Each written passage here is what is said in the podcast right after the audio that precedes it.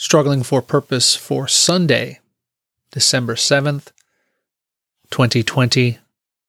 My name is John Wilkerson. This is the second Sunday of Advent.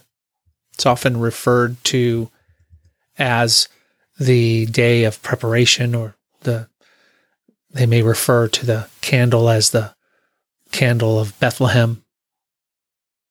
It's time for us to prepare our hearts for Jesus. And we often don't think about that. We don't think about that. We are in a constant state of preparation because we have this promise that Christ will return. But we also have a responsibility to steward what has been given to us and to prepare those around us for his return. Prepare means to get ready. And John the Baptist went around telling people to get ready for Jesus.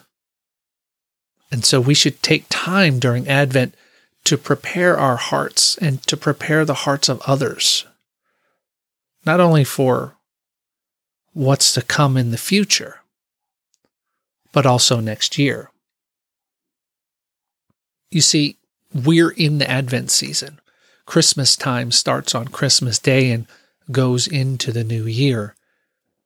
And so this is a perfect time for us to focus on Christ and determine in our hearts that we will follow him next year. Sometimes it just seems automatic or natural, but we forget that there's preparation involved in all of this. Luke 3, verses 4 through 6 from the ESV reads As it is written in the book of the words of Isaiah the prophet, the voice of one crying in the wilderness, Prepare the way of the Lord, make his paths straight. Every valley shall be filled, and every mountain and hill shall be made low, and the crooked shall become straight and the rough places shall become level ways, and all flesh shall see the salvation of God. And so that's what we're to do. We're to prepare for his return.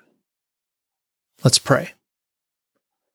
Father, help us to prepare our hearts for your message of love. May we walk before you with humble hearts and be a voice on earth for your Son until his return. Amen.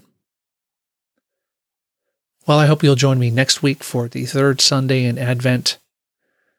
Thanks for listening, and thanks for sticking me in your ears.